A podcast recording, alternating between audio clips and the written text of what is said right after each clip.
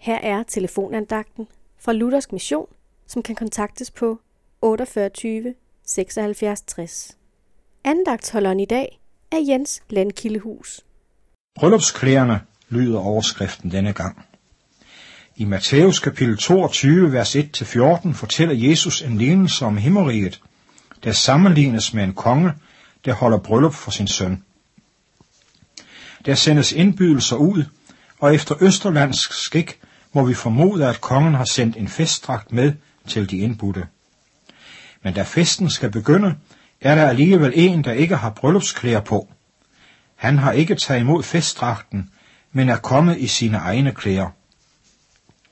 Lignelsen taler om himlen og vor mulighed for at være med der. Mange vil stå frem i egne klæder. De har virkelig haft evigheden for øje og stræbt for at nå himlen. Deres liv er eksemplarisk. Ingen har noget at sige dem på. Måske de har tjent i Guds rige, heltids eller i fritiden. Offret lidt afsavn for at stå værdige for Gud. I Esajas kapitel 64, vers 5 står der, Al vor retfærdighed blev som snavset tøj, det vil sige al vor selvlavede retfærdighed. I det himmelske lys ligner den en snavsedragt.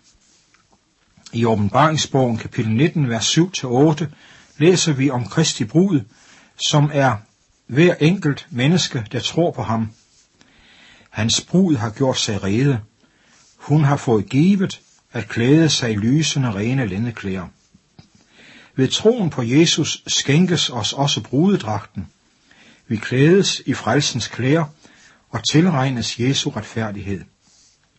Lad os takke ham for en fuldkommen frelse, som vi bare må tage imod. Amen.